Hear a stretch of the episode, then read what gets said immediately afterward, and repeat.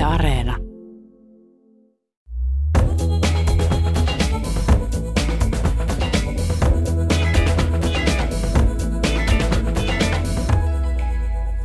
Muotitaiteilija Vivienne Westwood on punk-muodin pioneeri, joka tuli tunnetuksi erottisista nahka- ja kumiasuista ja bondage-tyylistä. Aluksi hänen luomuksensa provosoivat konservatiivisia brittejä. Tänään Vivienne Westwood on kiihkeä aktivisti. Hän kampanjoi ihmisoikeuksien, arktisen luonnon ja ilmastoasioiden puolesta. Miten tämä näkyy hänen muodissa? Hän haluaa saada ihmiset ajattelemaan, vaikka se olisi epämiellyttävää. Vivienne Westwood -muotia yksityiskokoelmasta näyttely esittelee keräilijä Lee Pricen kokoelmaa Museo Milavidassa Tampereella. Kulttuuri Ykkösen vieraina ovat museon tutkijat Mari Lind ja Katri Pyysalo. Minä olen Pia-Maria Lehtola. Lämpimästi tervetuloa. Kiitos. Kiitos. Tämä on niin kiinnostava aihe, että minun oli vaikea, vaikea pitää kysymykset kurissa ennen kuin ohjelma alkaa, koska tässä on paljon tutkittavaa ja, ja pohdittavaa. Vivienne Westwood -muotia yksityiskokoelmasta näyttely Museo Milavidassa Tampereella avaa ovensa nyt loppuviikosta, perjantaina. Kyllä. Ja tämä on merkittävää, että saatte näin suuren muotisuunnittelijan ja vaikuttajan legendaarisen Vivienne Westwoodin luomuksia Tampereelle. Mistä tämä idea lähti? No, idea lähti sattumasta. Eli Katri oli tavannut Haiharan museosäätiön nykyisen puheenjohtajan Henriikka Frankin ja he oli keskustellut tästä asiasta ja sitten Henriikka laittoi mulle tästä viestiä, että hänen ystävällään tai ystävänsä miehellä on tällainen valtava kokoelma Vivienne Westwoodin vaatteita, että oltaisiko kiinnostuneita, että hän voisi toimia tässä yhdyshenkilönä ja saattaa meidät yhteen, että päästään sopimaan näyttelystä. Ja kyllähän me tästä heti innostuttiin, kuten koko museon väkikin. Katri Pyysalo. Joo, tosiaan näin, näin se meni, että, että siinä ihan muissa asioissa Henriikan kanssa tavattiin ja, ja puhuttiin, puhuttiin Milavidastakin siinä pääasiassa Haiharan pukukoko, pukukokoelmasta ja lelukokoelmasta ja siihen liittyvistä asioista, mutta sitten Henriikka siinä sivumennen sitten huikkasi vielä, että, että Milavidassa on ollut tämmöisiä pukuaiheisia näyttelyitä ja muotiaiheisia näyttelyitä, että voisiko tämä Vivienne Westwood olla hyvä aihe ja hän sitä lämpimästi suositteli. Ja tosiaan Museo Milavida on Helsingin Designmuseon rinnalla profiloitunut muodin museoksi. Millaisia muotinäyttelyitä teillä on ollut, Mari Lind? No, meillähän on ollut aika montakin. Mä ehkä ihan lunttaan hieman, koska niitä voi ruveta unohtumaan. Eli Milavidahan on avautunut kaksituhattaviisitoista. Ja silloin avauskokoonpanossa meillä oli Salvatore Ferragamon kenkiä. Ja nehän tuli Firenzestä. Siellä on Salvatore Ferragamo -yrityksellä oma museo. Eli se oli sieltä lähtöisin. Ja muodin lisäksi meillä on muita, muitakin muotoilun teemoja, mutta jos nyt näitä muotiasioita poimii, niin meillä on ollut silmälaseista näyttely, ihanat pokat. Se oli meidän omista kokoelmista. Meillä on valtavan laaja silmälasi tai ylipäätään optisen alan kokoelma, jota on yhdessä Optikko Killan kanssa kerätty Tampereelle. No sitten meillä oli Fantastika, Valentinon pukuja yksityiskokoelmista, eli nämä puvut tuli Italiasta. Se oli upea, ihana näyttely. Sitten jälleen omista kokoelmista, Jäljet lumessa, Talvinen kenkäkavalkaadi, eli meillä on suuri kenkäkokoelma, ehkä yksi maailman suurimmista. Me puhutaan noin kuudesta tuhannesta kenkäparista. Oi. Et siinä on ammennettavaa. Sitten muotia sivuava näyttely, Ambiente, Timo Sarpanevan painokankaita, oli kaksituhattayhdeksäntoista ja muuten avautuu uudestaan t- ensi viikolla Suomen lasimuseossa sitten Ambientetkin. Eli nehän oli sisustuskankaita, mutta kyllä niistä tehtiin paljon myös vaatteita silloin aikana. Sitten siirryttiin käsilaukkuihin, aina mukana käsilaukun vuosisata, oli vuonna kaksikymmentä. Ja nyt viime vuonna meidän viimeisen näyttely paluu kaksikymmentäluvulle omista kokoelmista. Ja nyt Westwood. Eli tällainen kavalkadi meillä nyt on näitä ollut. Miksi se on tärkeää tuoda esille muotia? No muotihan on mielenkiintoinen teema ja kertoo paljon muustakin kuin itse, itsestään, eli maailmasta laajemmin siinä ympärillä. Ja sitten tietysti naiskuvasta ja arvoista tosi paljon näkyy, tai miten esimerkiksi lapsuus mielletään, kun katsotaan lasten, lasten muotia. Kyllä se pukeutuminen kertoo hyvin paljon niitä. Se, siinä on semmoista, siinä on symboliikkaa, mutta sitten siinä on ihan selkeitä niin kuin arvoja näkyy just, että miten ollaan vaikka lapsi koettu tai miten, minkälainen on ollut naisen, nainen, naisen asema viisikymmentäluvulla. Se muoti nimenomaan sieltä ylhäältä tuleva kertoo aika paljon siitä ideaalista. Mm. Mutta onhan se sitten myös niin kuin taidetta ja estetiikkaakin, että sen takiahan paljon maailmalla muot pidetäänkin taidemuseoissa. Et mehän ollaan historiallinen museo ja meillä on ehkä hieman toisenlainen näkökulma siihen muotiin. Ja meillähän tämä on tietysti tärkeää nimenomaan tämän meidän omien kokoelmien kautta. Eli meillä on juuret siellä Hämeen museossa, eli siellä on vanhoja pukukokoelmia, sitten on Haiharan upea kokoelma. Eli se juontaa sieltä Haiharasta ja kuusikymmentäluvulta, mutta, mutta tota, sehän toimi Hatanpään kartanossa Nukkea pukumuseo nimellä ja siihen liittyy, liittyy hieno nimenomaan muotipukujen kokoelma sieltä niin kuin aika kausittain on sitä, sitä niin kuin rakennettu. No niin, nyt siirrymme tähän uuteen näyttelyyn, joka avataan kohta.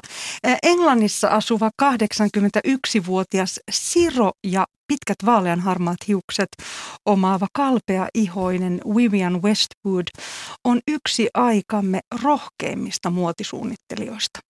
Häntä kutsutaan punkmuodin pioneeriksi. Millainen hänen alkunsa oli muotisuunnittelijana? Katri Pyysalo. Muotisuunnittelijana hän itse kokee, että hänen, hänen uransa alkoi vasta tuhatyhdeksänsataakahdeksankymmentäluvun alussa, mutta sitä ennen hänet tunnettiin myös niin kuin muodin parissa, mutta vähän eri tavalla kuin nyt. Hän oli luomassa, ja, luomassa punk-muotia silloin tuhatyhdeksänsataaseitsemänkymmentäluvun puolivälin jälkeen kumppaninsa Malcolm McLarenin kanssa siellä Kings Roadilla, jossa heillä oli kauppa ollut jo seitsemänkymmentäluvun alusta, joka vaihtoi tavallaan imagon mukaan myös nimeä siellä Kings, Kings Roadilla. Ja, ja tota, sitten tuota Malcolm McLaren sai punk-vaikutteita tuolta Yhdysvalloista ja siihen alkoi sitten kiertymään tähän heidän vaatekauppaansa tämä, tämä punk-aate sieltä amerikkalaisvaikutteet, mutta silloin heidän myötä tähän musiikkiin tuli sitten myös vaatteet, muoti, tyyli, enemmän se asenne ja semmoinen yhteiskunnallinenkin ote. Ja Vivienne oli tässä hyvin vahvasti mukana ja, ja oli tekemässä niitä vaatteita. Malcolm ideoi paljon, että hän oli semmoinen hullun energinen ihminen, ihminen ja visionääri ja, ja heillä oli hirveän tuottelias ja, ja todella räväkkä tämä yhteistyö siinä, siinä tuhatyhdeksänsataaseitsemänkymmentäluvulla. Ja tosiaan muusikko Malcolm McLaren, hänhän oli Sex Pistolsin tuleva manageri ja Sex Pistols oli punkrockin alun merkittävin bändi. Ja tosiaan äh, kerroit tästä liikkeestä ja, ja ymmärsin, että siitä tuli myös tietynlainen tämmöinen kohtaamispaikka samanhenkisille ihmisille. Kyllä joo, joo. Se oli, siellä oli paljon nuorisoa, hengaili siellä kaupalla ja ympäristössä ja, ja tota, hyvin paljon sellaista ehkä vähän, jotka ei, eivät saa henkistä kotiaan oikein muualta löytänyt. Ja, ja muistan lukeneeni, että Vivienne on kertonut myös sen, kuinka hän oivalsi silloin, mikä vaatteen merkitys on, on, on niin kuin vaikka nuoren ihmisen identiteetille ja sille itsetunnolle, että siellä näkyy semmoisiakin ihmisiä, jotka ehkä muuten oli, oli koki, koki olevansa vähän syrjässä ehkä ystävistä ja kaikesta, mutta kun he olivat pukeneet niitä heidän luomiaan punkvaatteita ja saaneet inspiraatiota siitä, niin tavallaan se heidän koko niin kuin, olemus oli siinä, niin, niin, niin, että oli, niin kuin, se itsetunto nou, oli noussut huomattavasti ja he selkeästi kokivat olevansa niin kuin, henkisessä kodissaan täällä Viviennen ja Malcolm McLarenin luomusten, luomusten ympäröimänä ja pukeutuneenakin sitten samaan tyyliin. Minkä näköisiä nämä näin voimakkaasti voimaannuttavat vaatteet olivat?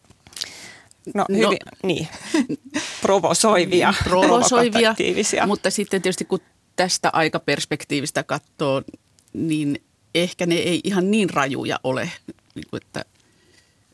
Vai mitä ajattelet, Katri? No joo, mä oon samaa mieltä, että, että kyllä, kyllä ehkä se ei tässä katukuvassa nyt hätkähtyttäisi enää niin paljon kuin silloin. Tosin sitten taas niin kuin, niin kuin heillä oli näitä luomuksia, jotka oli hyvinkin, hätkä, mitä itsekin on nähnyt, nähnyt kuvia, niin on kyllä ajatellut, että jos tuollaisessa teepaidassa tuolla kuvalla lähtisi tuonne kaupungille, niin se herättäisi vielä enemmän pahennusta kuin ehkä nyt. Et, et se oli vähän kaksijakoinen asia, että siellä on niin hurjia tekstejä ja kuvia niissä paidoissa. Mm. Esimerkiksi mitä he laittoi, mutta heidän tarkoituskin oli nimenomaan tämä, että, että he halusikin, että poliisi tulee paikalle ja siinä, siinä olikin tätä tämmöistä siveettömyyssäännösten rikkomusta tai rikkomista, josta heitä pidätettiinkin välillä. Ja tosiaan oli näitä kumi- ja nahka-asuja mm. ja tätä bondage-tyyliä. Minkälaisia nämä vaatteet olivat? Siellä oli tietysti tämmöistä revittyä, revittyä tyyliä, että et he aloitti tällä, tämän oikein tämän provokatiivisen meiningin nimenomaan tässä sekskaupan aikana, jolloin otettiin vaikutteita sieltä eroottisesta pukeutumisesta ja, ja, ja siellä oli paljon lat, lateksia ja, ja, ja tämmöistä niin kuin fetissi-inspiroitunutta vaatetta, hyvin, hyvin paljon na, myös tietysti nahkaa ja...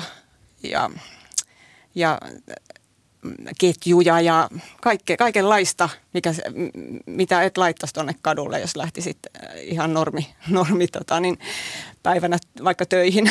Niin se oli se tarkoitus, semmoinen vaate, mikä ei sopinut siihen katukuvaan.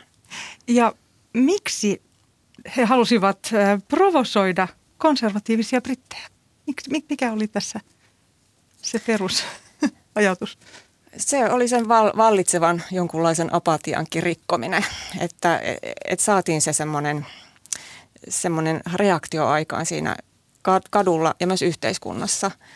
Sitten oli tyytymättömyyttä siihen silloiseen niin kuin työttömyyttä, lama-aikaa, kaikkea mitä siinä oli, syrjäytymistä ja epätasa-arvoa. Että heillä oli, etenkin Malcolm McLaren oli tosi vahva se halu muuttaa ja myös taideelämään vaikuttaa kaikkeen. Hän oli hyvin tämmöisessä avantgardisessa niin kuin liikkeessä, kansainväliset situationistit mukana ja sit se johda, niin kuin oli hyvin tämmöinen kapitalisminkin vastainen liike.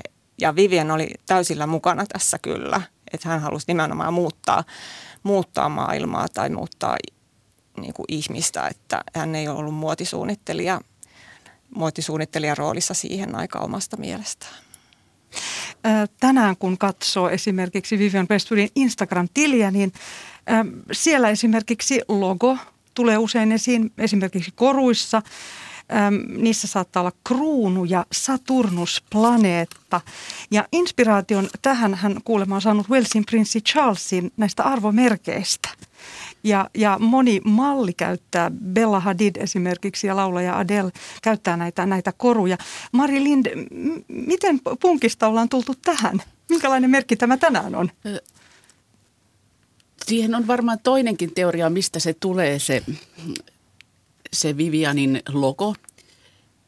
Eli semmoinen kangas kuin Harris Tweed, jota valmistetaan... tai virallista sellaista saa valmistaa vain ulkohebrideillä ja tietyin menetelmin ja näin. Ja siinä vaiheessa, kun Vivienne rupesi valmistamaan anglomania-mallistoaan, tätä Harris Tweed-mallistoa, niin hän tutustui näihin tarkemmin ja tällä Harris Tweedillä on hyvin samanlainen logo kuin Vivianin.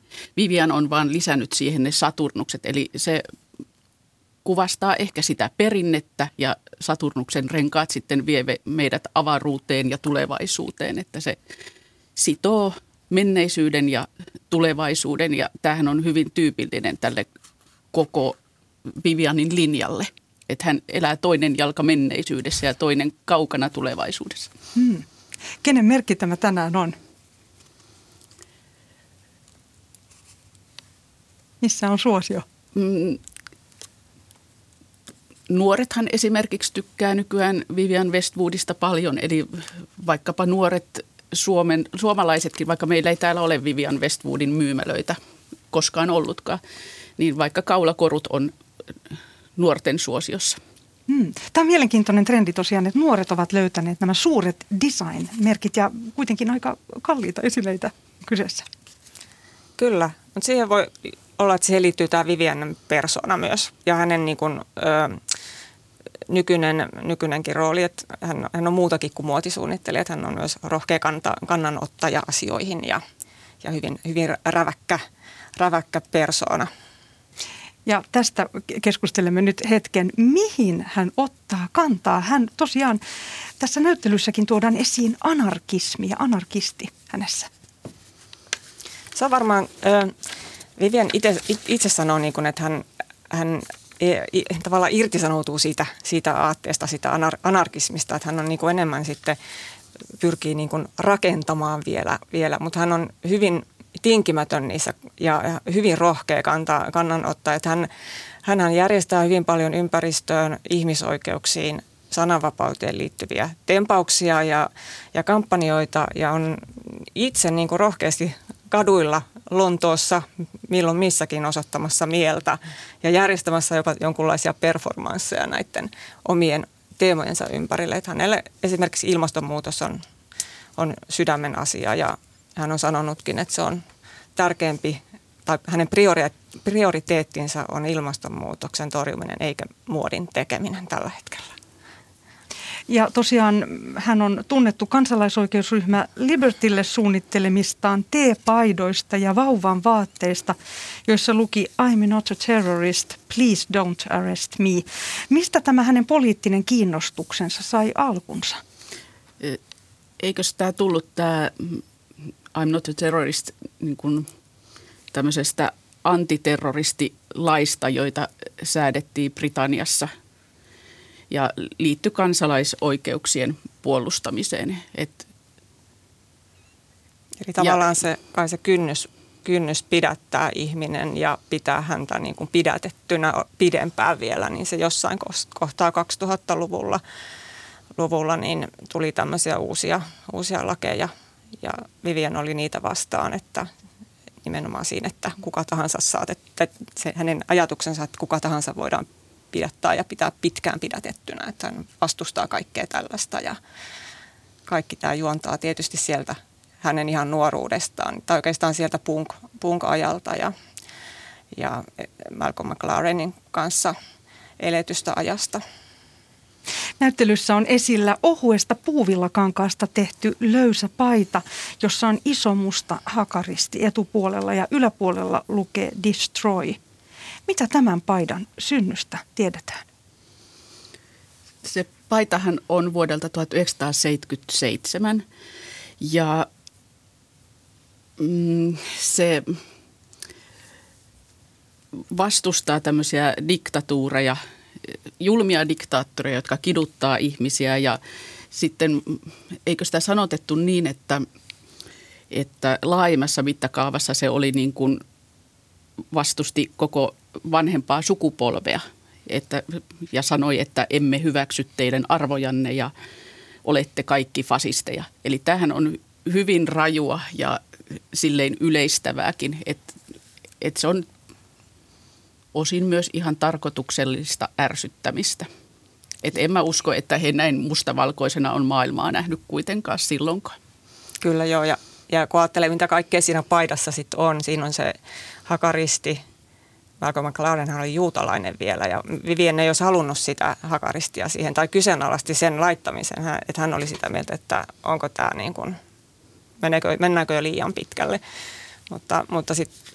Mutta se halusi rikkoa kaikki tabut. Eli siihen piti saada myös sit, tai tämmöiset vanhat tabut, niin kuin vaikka hakaristia. Et siinä, sitähän siinä on ristiinnaulittu Kristuspää alaspäin ja Elisabeth toinen pää katkaistuna ja, ja myös sitten tietysti Sex Pistolsien laulun sa- sanoja, että et siihen on ympätty hirmu paljon monenlaista symboliikkaa. Ja sitten se on aika jännä, se paita on semmoista, se on niin kuin sideharson tapasta se kangas.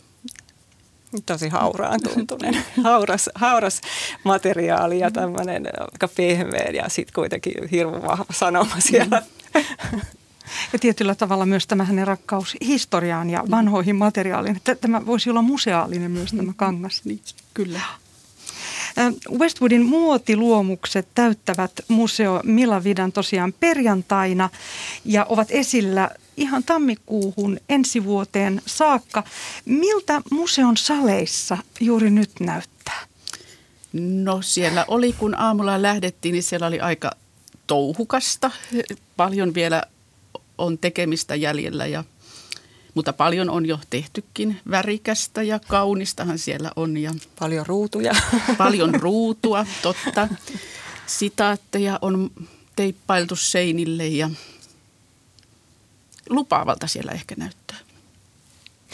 Ja tosiaan Vivienne Westwood -muotia yksityiskokoelmasta näyttely esittelee keräilijä Lee Pricen kokoelmaa, eikä siis ole virallinen Vivienne Westwood Ltd:n tuottama näyttely. Miten merkittävästä ja suuresta kokoelmasta on kyse? Katri Pyysalo. No, Leen kokoelma on hyvin monipuolinen, että siihen, siihen mahtuu tosi Tosi paljon asusteita tai niitä pukuja, asusteita, sitten myös ar, niin kuin arkistomateriaalia siellä oli jonkun verran ja, ja tämä on satojen, satojen niin kuin asujen kokoelma.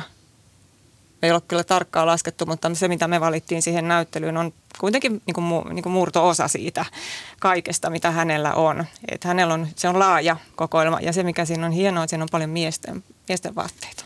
Ainakin mun mielestä se on niin kuin ollut. Tai me ollaan sitten puhuttu, että harvemmin miesten vaatteita nähdään ehkä niin paljon muotinäyttelyissä kuin mitä meillä nyt tulee olemaan. Ja kuka tämä Lee Price on, joka on kerännyt näin paljon Vivienne Westwoodin vaatteita? No Lee Price on englantilaissyntyinen, seitsemänkymmentäkolme syntynyt mies, joka jo nuorena poikana ihastui Vivienne Westwoodin vaatteisiin. kaksitoistavuotiaana hän on ostanut ensimmäisen teepaidan, jossa oli Vivianin logo rinnuksissa. Ja, ja nimenomaan sieltä Kings Roadilta, sieltä niin, World's End -kaupasta. Sieltä oli kuin pyhästä, pyhästä paikasta hankittu paita. Ja sen jälkeen hän käytti kaikki liikenevät rahansa Westwoodin vaatteisiin. Alkuun hän osti niitä käyttövaatteikseen, mutta sitten vähitellen jo kaksikymppisenä alkoi ostamaan myös tämmöisiä kauniita tai ikonisia vaatteita, esimerkiksi naisten kenkiä haalimaan. Ja sitten hän onnistui pääsemään myös töihin Westwoodille. Ja, ja tähän työhön liittyi se, että he saivat jonkun verran valita itselleen tämmöisiä edustusvaatteita sinne liikkeisiin. Että jonkun verran hänellä on näitä ihan omia käyttämiä vaatteita sitten on tullut näyttelyynkin ja Ja hän työskenteli monissa Westwoodin eri liikkeissä ympäri Englantia ja on osallistunut myös tänne vaikka Pariisin muotiviikoille Westwoodin kanssa ja nähnyt myös sitten siellä kulissien takaista elämää ja ollut pukemassa malleja siellä kiireesti. Hmm. Eli mielenkiintoista siellä aikoja hän on elänyt, mutta sitten kaksituhatta... No kymmenluvulla kuitenkin hän on sitten siirtynyt muihin töihin ja jättänyt tällä tavoin Westwoodin taakseen, mutta hänen äidillään on Englannissa sellainen liike, jossa myydään vintage Westwoodia. Eli tällä tavoin hän on edelleen siihen asiaan sidoksissa. Ja hoitaa tätä kokoelmaa, niin. Eli varmaankin näyttelyihin menee asuja muuallekin kuin meille. Missä hän säilyttää tätä laajaa kokoelmaansa? Hän on sanonut, että osa on siellä Lyonissa, hän asuu siis Ranskassa Lyonissa ja sitten myös Lontoossa. Ja varmaankin myös siellä, äiti, niin, ä, siellä äidin äitinsä kau, kau, nurkissa kaup, kaupa, kaupassa. Tiedättekö, minne kokoelma siirtyy sitten teiltä? Ei tiedetä. Et korona-aika jonkun verran sekoitti näyttelyiden aikatauluja Ja mehän itse asiassa saatiin näyttely vähän aikaisemmin kuin oli tarkoitus ja se tehtiin aika napakalla aikataululla. Mutta nyt en tiedä sitten, että toteutuuko ne suunnitellut näyttelyt meidän jälkeen. Mutta tässä nyt on aikaa järjestellä, koska näyttely on meillä ihan tammikuulle kaksi kolme saakka.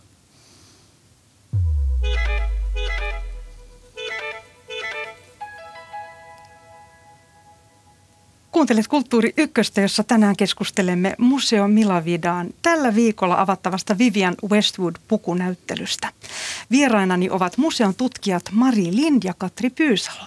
Minä olen Pia-Maria Lehtola. No niin, nyt menemme tästä punkista ehkä vähän pehmeämpään aiheeseen, eli uusromanttisuuteen. Uusromanttinen merirosvotyyliä henkinyt Pirate oli Westwoodin ja McLarenin ensimmäinen catwalk-mallisto. Millainen se oli? Se oli hyvin erilainen, että he siirtyivät tästä punkista niin kuin ihan toiseen laitaan. Et siinä kohtaa, kun Sex Pistols oli hajonnut ja he sulki sen heidän Kings Roadin silloisen kauppansa, niin, niin, niin he jotenkin kyl, ei kyllästynyt, mutta he petty siihen, että punkista tuli valtavirtaa. Sitä näkyi joka paikassa ja, ja se ei ollut se, mitä he haki kuitenkaan. Se ei enää hätkähdyttänyt. Ja sitten Malcolm oli sanonut Viviennelle, että, että tehdään seuraavaksi jotain romanttista ja tähän oli Viviennestä aivan järkyttävää, että se tuli hänellekin aivan yllättäen tämmöinen suunnanmuutos ja se kai perustui sit siihen, että tämä Malcolm oli hyvä, niin tosiaan niin semmoinen visionääri ja hänellä oli hyvä bisnes, no sanotaan, että tämä bisnes vainukin, vaikka siitä varmaan hän silloin ehkä halunnut puhua, niin hän oli jo aistinut, että Lontoon klubeilla oli näkyvissä vähän erilaista tyyliä ja hän tarttui siihen ennen kuin siitä tuli sitten taas valtavirtaa. Et, ja ja tämä oli tämmöinen uusromanttinen. Eli siinä oli paljon pehmeitä, tällaisia hyvin kerroksellista pukeutumista, löysiä housuja, solkikenkiä, semmoisia merirosvo, tai semmoisia sanotaan semmoisia Darcy-paitoja. Ne on semmoisia hyvin löysiä, va, isot hihat ja oli, oli laskosta ja, ja huiveja ja tupsuhuiveja ja kaikenlaista hapsua ja niitä sitten, niitä huiveja käytettiin vyönä ja oli värikästä meininkiä. Paljon pehmeämpää linjaa kuin se punk. Ja merimieshat, ei merimies, vaan merirosvohattuja kyllä, myöskin. Ja yhdistettynä tämmöiseen kahdeksankymmentäluvun alun kiharapilveen. Okei. Okay. Mikä tämä malliston sanoma oli? Oliko tässä sanomaa? No, siinä, siinä kohtaa Vivienne uppo, alkoi uppoutua sinne historiaan ja hän on sanonut, että hänelle siitä mallistosta alkoi tulla sellainen, mä en tiedä, onko varsinaista sanomaa, mutta ehkä Vivienne Westwoodin kannalta, niin tästä tuli semmoinen äh, pako sieltä, sieltä Lontoon tunkkaisilta punkin täyttämiltä kaduilta. Että hän niin kuin sanoi, että se oli niin kuin pois saarelta, eli hän, se oli hänelle niin kuin semmoinen merirosvoretkikin lähteminen uusille, uusille mantereille ja uusiin maihin ja uusiin seikkailuihin. Että hän niin kuin sai tarpeekseen tästä, tästä Lontoosta siinä kohtaa. Ja tosiaan, kun tiet sitten Malcolm McLarenin kanssa erosivat, niin Westwood jatkoi vaatesuunnittelua yksin. Ja tämä on mielenkiintoista. Hän on itse oppinut. Se on aika uskomatonta, kun katsoo hänen menestystään tänään. Ja alussa hän sai osakseen paljon kritiikkiä. Miksi häntä vähäteltiin ja kritisoitiin? No, voisiko se olla yksi syy juuri tämä hänen erilainen reittinsä suunnittelijaksi, että hän ei käynyt suunnittelukouluja ja sitten tavallaan onhan siellä muotimaailmassakin tämmöinen oppipoikasysteemi, että usein ollaan niin kuin jossakin suurella tähdellä ensiksi avustavissa tehtävissä. Viviennistä tuli tähti suoraan. Et ehkä tämmöiset oikopolut ei herätä kunnioitusta. Hmm. Jännittävää. Mikä oli, että hänestä tuli tähti heti? No tietysti hänellä oli se tunne, tunnettavuus ehkä sieltä punkaan. Punka-ajalta. Se ei, ei välttämättä muotipiireissä auttanut, mutta hän oli hyvin niin kuin tinkimätön ja tosi ahkera. Hän teki valtavasti töitä. Et vaikka hänellä oli kaksi poikaa, niin no, pojat on myös sanonut, että äiti teki paljon töitä silloin, kun he oli pieniä. Niin, niin, hänellä oli joku visio siellä kyllä, kyllä, ja se innostus siihen historiaan oli yksi asia, mikä, mikä niin kuin, mistä hän tajusi semmoisen oman juttunsa. ja just sen, että, että hän otti niitä vanhoja, ikivanhoja malleja, tutki niitä ja lähti tekemään niistä jotain sitten niin kuin aivan omanlaista ja uutta. Ja siinä oli, se oli ilmeisesti aika epämuodikasta, mutta hän teki tämmöisiä hyvin omalaatuisia ratkaisuja ja kyllä ne huomattiin. Tämä, tämä on mielenkiintoista tämä, että hän on tietyllä tavalla tällainen tutkija. Hän syventyy ja on, vaikuttaa, että hänellä on hyvä keskittymiskyky ja tosiaan ei, ei anna periksi. Niin tämä jännä, tämä, että hän, hän meni takaisin tähän englantilaiseen käsityötaitoon. Ja täytyy tässä heti ottaa esiin tämä skottiruutu, tartan kangas. Minkä takia hän tähän ihastui? Tämä on ollut pitkään hänellä tunnusmerkkinä. Ehkä se oli jotain semmoista yleisempää sen brittiläisen perinteen ihailua. Eli ne semmoiset hyvin istuvat, hyvin räätälöidyt puvut. Ja niihinhän usein liittyy nimenomaan tämä ruutukangas. Eli tämmöisiä hänen kotimaansa klassikkoja. Ja se, se oli näkynyt jo siellä punk-muodissa, se ruutu. Ja nyt se palasi toisen näköisenä sitten, kun hän just nimenomaan tässä Harris Tweed, Tweedin löytämisessä tuli tämä, tämä, tota, niin tämä käsityö, räätälöintitaito ja sitten samalla ehkä sitten siellä Anglomaniassa vielä enemmän ne skottiruudut. Ja näähän sulatti sitten brittien sydämet vihdoin, kun hän oli ehkä kokenut, että häntä ei siellä omassa maassa siitä arvostettu, vaikka jo Italiassa ja Japanissa. Pariisissakin hänet oli jo löydetty ja hän oli pian, pian saanut suosiota näillä omilla innovaatioillaan, mitä hänellä muodissa oli, mutta ne ei ollut lyönyt niin hyvin ehkä sitten siellä Briteissä läpi. Eli hänestä tuli salonkikelpoinen skottiruudun ansiosta. Juuri näin. Joo, sitten on nämä krinoliinit, turnyyrit ja korsetit. Nämä toistuvat usein Westwoodin puvuissa ja on kauniita tällaisia puuterin sävyjä ja vähän tämmöistä oopperabalettimaailmaa. Öm, mitä ne symboloivat hänen tuotannossaan? Katri Pyysalo. No, hänellä on tällainen, tällainen ehkä voisi siinäkin sanoa, että hän on siinäkin kapinallinen tässä esimerkiksi nais, naiskuvassa. Ja hän on aina niin kuin ajat, että jos on niin kuin sanottu, että korsetti on vaikka ollut, ollut naista alistava ja sitova ja, ja, ja ahdistava asu, niin Vivienne otti sen päinvastoin naista voimaannuttavaksi. Että hän halusi, että nainen näyttää jumalattarelta ja sankarittarelta ja, ja, ja näyttää nais, naiselta ja saa olla kurvikas. Ja jos teitä kurveja on ollut, niin sitten Vivienne lisäsi niitä turnyyreillä ja krinoliineilla ja, ja juuri tällä korsetilla. Ja ne korsetit, korsetti, sitten ne sai mennä niin kuin, niin kuin minkä kokoinen nainen vaan. Että parempi, mitä muodokkaampi, niin sen parempi. Korsetteja toki oli eri kokoisia, vaikka meillä on tosi pieniä, mitkä me, meillä näyttelyssä on. Mutta, mutta, tota, mutta hän, hänelle tämä oli semmoista naisen, naisen kapinaa myöskin, että siinä ehkä maskuliinisessakin kahdeksankymmentäluvun lopun muodissa ja yhdeksänkymmentäluvullakin, että et hän halusi, että nainen saa, saa näyttää itsensä muodokkaana ja tämmöisenä, just tämmöisenä san, sankarittarena. Ja tosiaan hänhän leikitteli brittiläisen yläluokan perinteillä ja myös sitten ihan eurooppalaisilla kuvataiteen klassikoilla. Hän muun muassa inspiroitui Rubensin maalauksesta vaimostaan vuodelta tuhatkuusisataakolmekymmentäkaksi ja loi La Belle Hélène-malliston runsaine kankaineen, kapeine kynähameineen ja koruissa komeili miniatyyrejä Rubensin maalauksista. Tässä on tyypillinen esimerkki tutkivasta muotisuunnittelijasta, joka ammentaa taiteesta ja yhdistää sen nykyaikaan. Onko tämä älyllisyys ja ajan hengen syvällinen tutkiminen se, mikä tekee Westwoodista niin kiinnostavan? Kyllä se varmaan niin on. Että et, niissä hänen vaatteissaan on tarinoita. Että hän etsii niitä viitteitä sieltä historiasta ja jos vaatteen käyttäjä vaikka tuntee sen tarinan, niin sehän nostaa sen arvoa heti, että ymmärtää sen, että mihin tällä viitataan ja se näyttää aivan toisenlaiselta. Että kyllä se varmasti on niin kuin tärkeää.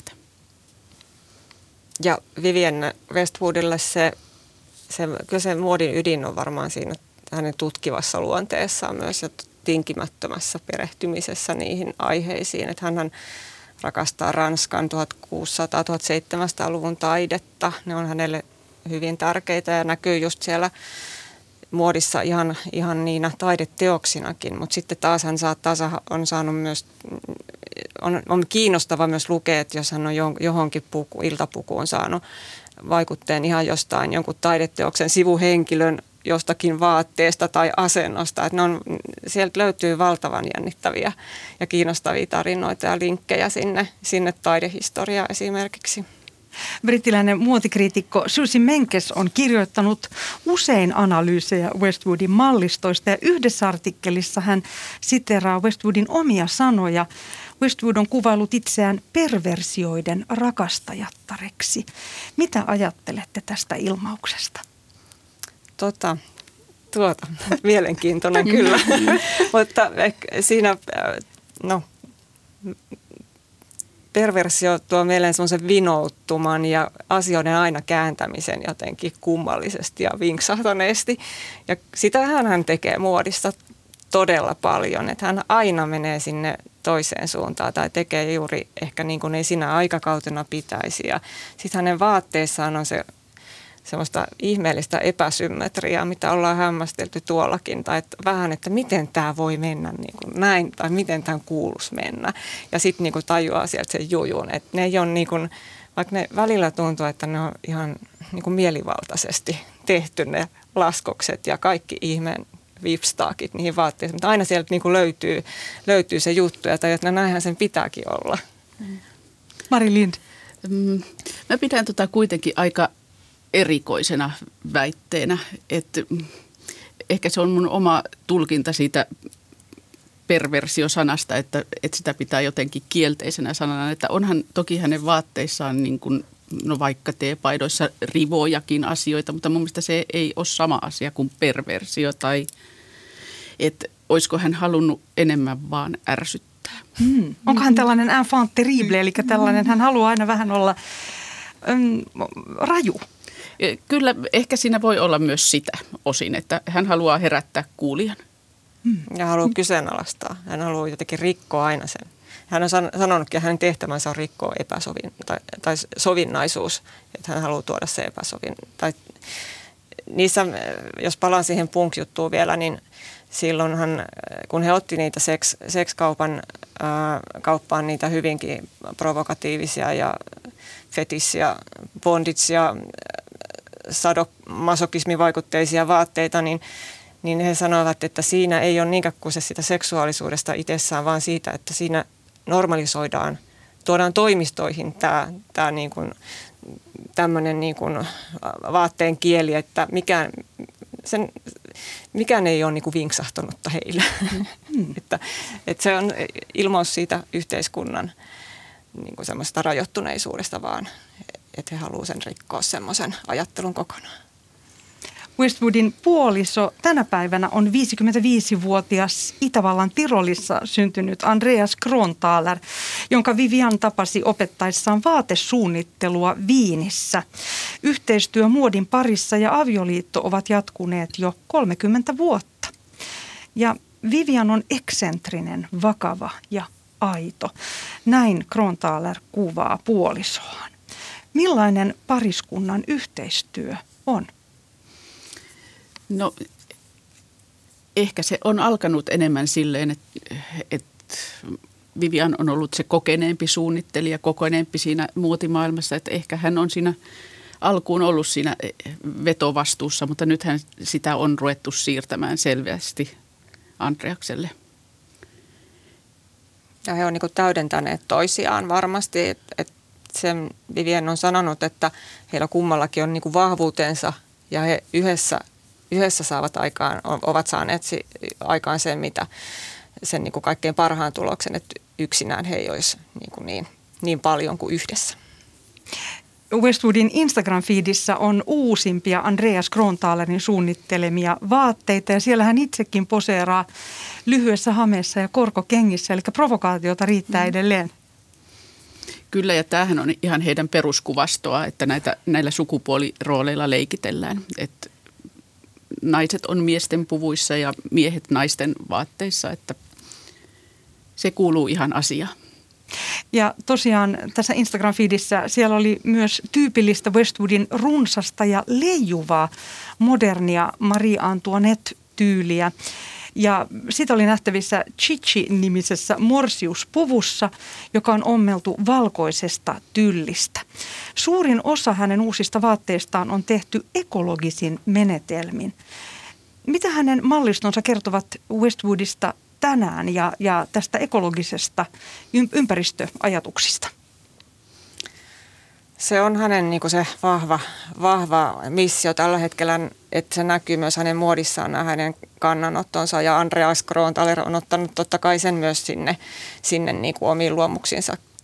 Kuitenkin he tekevät sitä yhteistyötä edelleenkin. Ja, ja se näkyy, ekologisuus näkyy tietysti materiaaleissa ja tietenkin iso muotitalo saa kritiikkiäkin osakseen ja puhuttu varmaankin tästä viherpesusta ja siitä, että, että onko tämä onko tämä nyt ihan niin kuin tos, totta vai onko pelkkää bisnestä, että et puhutaanko enemmän. Ja, mutta kyllä, kyllä se Viviennelle se on niin vahva se, se hänen missionsa tässä ympäristöasioissa, että et kyllä, kyllä Kyllähän ihan tosissaan on, ja se on näkynyt kaksituhattaluvulla ihan konkreettisesti, että hän on ottanut näitä tämmöisiä sloganeita ja printtejä vaatteisiin. Siellä on hänen omia kirjoituksiaan ympätty näihin kankaisiin ja, ja niitä on jo luettavissakin siellä tietysti laskosten seasta ja paljon tämmöistä hyvin, hyvin taas sitä provokatiivista symboliikkaa ja kannanottoja asioiden puolesta löytyy, löytyy näistä, näistä vaatteista. Ja sitten yksi, mikä semmoinen tämmöinen, tämä do it yourself, eetos myös tulee siellä läpi. Hänellä oli semmoinen mallistokin, mikä sitten perustui vähän, missä oli pöytäliinoja ja lakanoita ympätty näihin, näihin catwalk-luomuksiin ja, ja teepaidat, mitkä on neliömallisia, mitä tänään just katsottiin tuolla töissä, niin niissähän on se ajatus, että niistä ei jää hukkakangasta sitten yhtään. Että, että tämmöinen, missä on vaan käden, käden niin kuin aukot ja pään aukkoja, ne on ihan neliömaisen muotoisia, niin siinä on ihan tämmöinen yksi pieni asia, millä Vivienne haluaa niin kuin muistuttaa ekologisuudesta. Mari Lind. Mutta tokihan tämä on myös sitten laajempi trendi, että Westwood ei varmasti ole ainoa muotitalo, joka tällä hetkellä puhuu ekologisista arvoista ja kierrätetyistä, kierrätysmateriaalia pyri käyttämään. Ja et, se on nyt kyllä laajempikin eetos, mutta toki Viviennella on tämä oma aatteellinen pohja siihen. Mutta ristiriitoja aiheuttava myös. Et kuitenkin on kysymyksessä muotitalo, joka tuottaa lukuisia mallistoja joka vuosi. Mm-hmm. Ja tietenkin sen tarkoitus on myydä niitä. Ja samaan aikaan sanotaan, että älä osta. Ja Vivienne, tämä suos, oma suosikki, suosikkihokemahan on tämä, miten se nyt meneekään? Buy, buy less ja choose well ja, ja, ja make it last. Että tämä kestävä, kestävyys on tietysti se, mitä hän on, ja harkitseva, harkitseva kuluttaminen on hänelle tärkeää. Eli hän tietyllä tavalla haluaa vaikuttaa meidän ajatusmaailmaan. Kyllä, Juu, kyllä. Ja nimenomaan hän haluaa käyttää tätä, sitä, että hän on julkisuuden hahmo ja se, että hän on kuvatuilla catwalkeilla, niin hän haluaa käyttää sitä myös niin kuin alustana tälle tälle poliittiselle työlle. Mitä tiedätte hänen lapsuudestaan? Minkälainen alku hänellä oli? No, hän, hän, hän kasvoi tai vietti lapsuutensa Pohjois-Englannissa pienessä kylässä ja vanhemmat oli, oli tehdastyöläisiä, oliko äiti kutoja ja isä tehtaassa työssä, mutta, mutta kuitenkin niin kuin hyvä, hyvä turvallinen ympäristö kasvaa ja onnellinen perhe, kaksi sisarusta hänellä on, on ja, ja tuota, seitsemäntoistavuotiaana hän sitten muutti perheineen Lontooseen, mutta sitä ennen hän oli semmoinen luonnon lapsi kyllä, hyvin paljon vähän poikatyttömäinenkin varmaan ja jossakin luinkin, että hän on, joku hänen ystävänsä kysyi, että haluaisitko olla poika mieluummin ja hän oli, Vivienne oli siitä niin kuin säpsähtänyt, että miettinyt, että miksei, eikö hän voi olla sankari, vaikka hän on tyttö. Että, et kuitenkin, ja hyvin tekevä ja syntynyt siinä sodan, sotavuosien vuosien, tai lapsuutensa veton sotavuosien jälkeen, niin semmoinen oppi tekemään itse paljon ja varmaan tämmöinen säästeliäisyys tulee myös sieltä, mikä hänellä on, on tekemisessä ja, tai siis yleensäkin elämässään aika vahva hmm. piirre. Pyysin teitä valitsemaan kolme kiinnostavinta vaatetta tai esinettä näyttelystä. Mitkä valitsitte? Aloitetaanko Mari Lind, mitkä sinä valitsit? Aloitetaan Katrista, niin okay. Mä täydennän sitä sitten, että mitä hän ei vie edellä. Okei, okay, mä valitsen parhaat päät. Ei vaan, meillä on varmaan tullutkin siellä, huomaa, että tekijöillä semmoisia omia, omia suosikkeja. No, kyllä ensimmäisenä varmaan jo sieltä pisti silmään semmoinen puna, tartaani puku, punaruudullinen miesten puku, joka on tätä bondage-tyyliä. Siinä on tämmöiset bondage-housut, joissa on tämä jalkojen välissä sitten tämä, tämä hihna. hihna ja se on, siinä on paljon, paljon sitä punk-henkeä vielä, mutta silti hyvin tyylikäs miesten puku. Todella, todella niin kuin upea, upea hehkuva punainen, mikä siinä on. Se on näyttävä ja komea, komea puku. Sitten tietysti tämä, nämä korsetit, mitä meillä on. Ne on vaikuttavia, upeasti tehtyjä. Ja sitten siinä meillä on se Boucher ko, ko, korsetti, missä on tämä tota, Boucherin maalauksen kuva siinä edessä. Ja, ja se on tehty ihan tuhatseitsemänsataaluvun mallin mukaisesti, mutta materiaalia on, on siinä on vähän joustoa ja siellä on vetoketju takana. Ja, mutta se istuvuus ja jämäkkyys, mikä siinä on, se on tosi vaikuttava kyllä.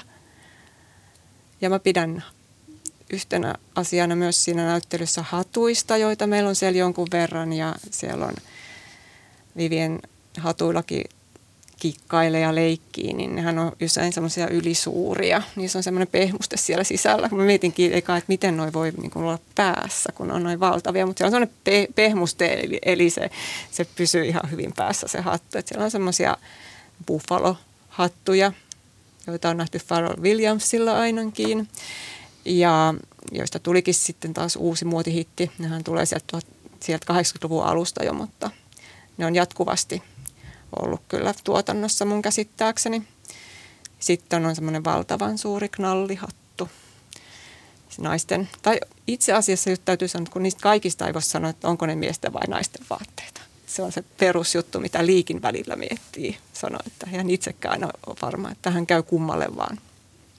Ja hatuista vielä se kruunu. Eli Vivian on tehnyt näitä kruunuja, joita sitten on ollut toki muotinäytöksissä, mutta myös ihan katu, katukaupassa. Eli kyllä ne ihan liikkuu. Tätä se on niin vaikuttavan tweed. Näköinen.